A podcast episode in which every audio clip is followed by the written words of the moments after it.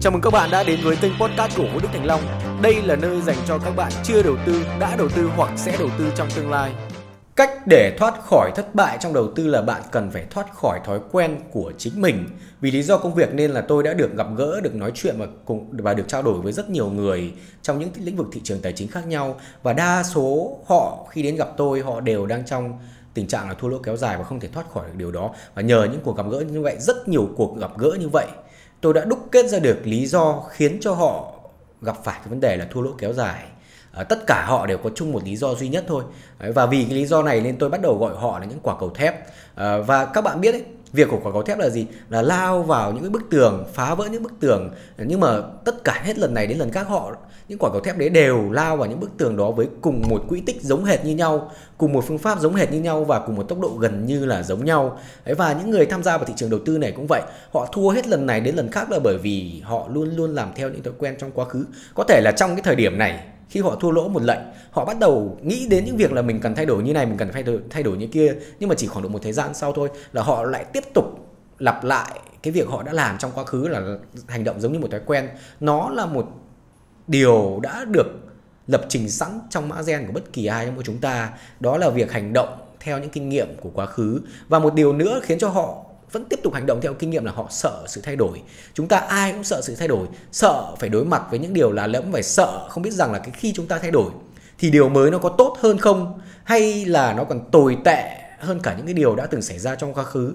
Đó, hai, vì hai lý do đó khiến cho họ gì? Mãi mãi họ liên tiếp liên tiếp làm lại làm lại theo cái cách chơi cũ, cho đến ngày nào mà cái số vốn, số tiền của họ hết thì họ mới có thể dứt ra khỏi cuộc chơi này. Tôi có một người bạn, bất kỳ một lần nào tôi mời anh ấy đến nhà anh ấy đều đi theo một cái con đường cũ. Và kể cả tôi chỉ cho anh ấy một con đường khác ngắn hơn ít tắc đường hơn. Nhưng mà vì thói quen vì anh sợ phải mò mẫm ở một cái nơi lạ lẫm nên là anh vẫn tiếp tục đi theo cái con đường mà anh ấy, ấy đã quen thuộc. Hay là giống như một người sợ độ cao đi đúng không ạ? Chúng ta đều quen những người sợ độ cao. Và họ chỉ có thể hết sợ độ cao khi chúng ta đưa họ về lại với mặt đất đúng không ạ? À, để thoát khỏi cái sự để thoát khỏi cái sự sợ hãi sợ hãi sự thay đổi hay là thoát khỏi những hành động trong thói quen chúng ta cần làm một điều sau. Đó là chúng ta cần một bản kế hoạch một bản kế hoạch về đầu tư, cần phải hoạch định tất cả những phương pháp về đầu tư mà chúng ta có thể nghĩ ra ra giấy à, sau đó là phân bổ vốn, phân bổ thời gian. À, giống như tôi tôi mất 3 năm, tôi mất 3 năm liền để làm cái điều đó. Hoạch định ra tất cả những phương pháp liên tục liên tục liên tục thêm những phương pháp mới vào và gạch đi những phương pháp cũ. À, sau đó là xem xem là phương pháp nào của mình đã hiệu quả và tại sao phương pháp đấy lại hiệu quả thì mình lại tiếp tục giữ lại. Mình sẽ giữ lại những phương pháp hiệu quả và ghi lý do vì sao nó lại hiệu quả như thế. Và sau 3 năm liền tôi đã tìm ra được cái phương pháp phù hợp với cái phương pháp giao dịch phù hợp với mình. À, hoặc là bạn cần một người thầy một người thành công trong đầu tư và người người thành công thực sự chứ không phải là những người thành công mà những theo kiểu là họ khoe khoang. À, rất nhiều người trên mạng internet họ sẽ bắt đầu khoe về những lệnh thắng là tôi mua mã này nó tăng giá tôi mua khối đất ở kia nó tăng giá. Đó không phải là thành công trong đầu tư đối với tôi mà thành công trong đầu tư là gì? Là họ phải tạo ra được một nguồn thu nhập chủ động đều đặn và có kiểm soát. Chủ động ở đây là gì? Chủ động ở đây có nghĩa là họ có thể chủ động được tìm được những nơi có cơ hội. Đều đặn là gì? À, đều đặn trong đầu tư nó không giống như là đều đặn trong bất kỳ một lĩnh vực ngành nghề nào khác. Nếu mà trong một lĩnh vực ngành nghề nào khác thì các bạn có thể nói rằng là đều đặn là số tiền về được hàng tháng bao nhiêu. Ví dụ một tháng chúng ta có thu nhập 10 triệu thì đó là đều đặn nhưng không phải. Trong đầu tư đều đặn là gì? Là khi thị trường biến động 10% thì tôi sẽ kiếm được 8%. Khi thị trường biến động 20%, tôi sẽ kiếm được 16%. Đó là sự đều đặn ở trong trong đầu tư. Và có kiểm soát là gì? Là họ không tham gia cuộc chơi này dưới hình thức cờ bạc.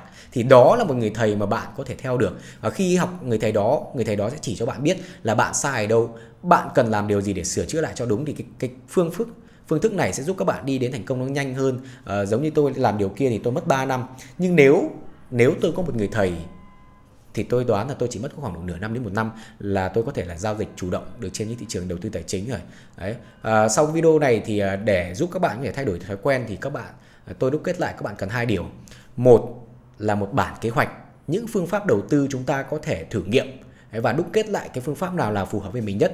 Và hai là chúng ta cần một người thầy hoặc là các bạn có thể kết hợp cả hai phương pháp đó lại với nhau. À, điều đó hoàn toàn tốt không sao cả khi kết hợp hai phương pháp đó lại với nhau, chúng ta sẽ tiến đến thành công nhanh hơn. Cảm ơn các bạn đã lắng nghe đến cuối audio này.